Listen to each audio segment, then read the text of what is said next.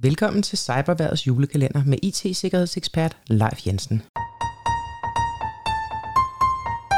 Mit navn det er Leif Jensen, og jeg har glædet mig rigtig meget til det her. Frem til og med juleaften, så vil jeg hver morgen åbne en låge, hvor der gemmer sig et emne bagved.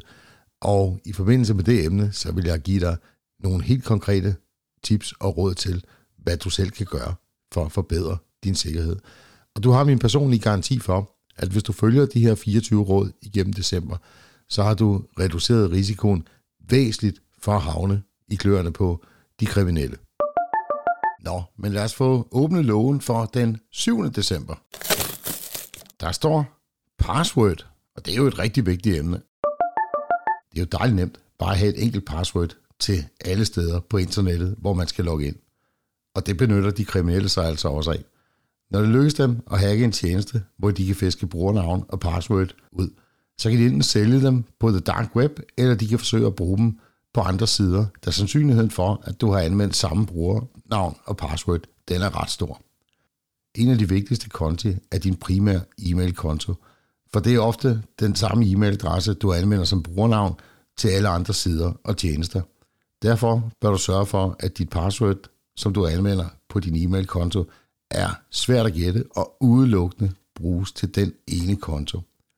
I den perfekte verden, så bør du selvfølgelig have et unikt password til hver eneste side og tjeneste, du bruger.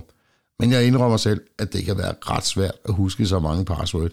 Det kan sagtens være 50 stykker eller mere. Og det kan også være svært at finde på dem. Her kan du med stor fordel bruge en såkaldt password manager.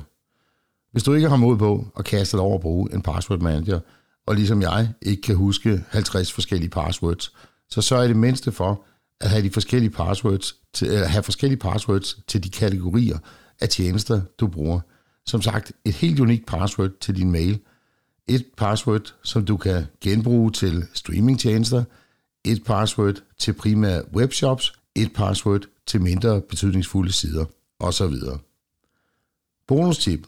Lad nu være med at bruge dit navn, dine børn eller din dyrs navne og fødselsår som password. Det er alt for nemt at gætte.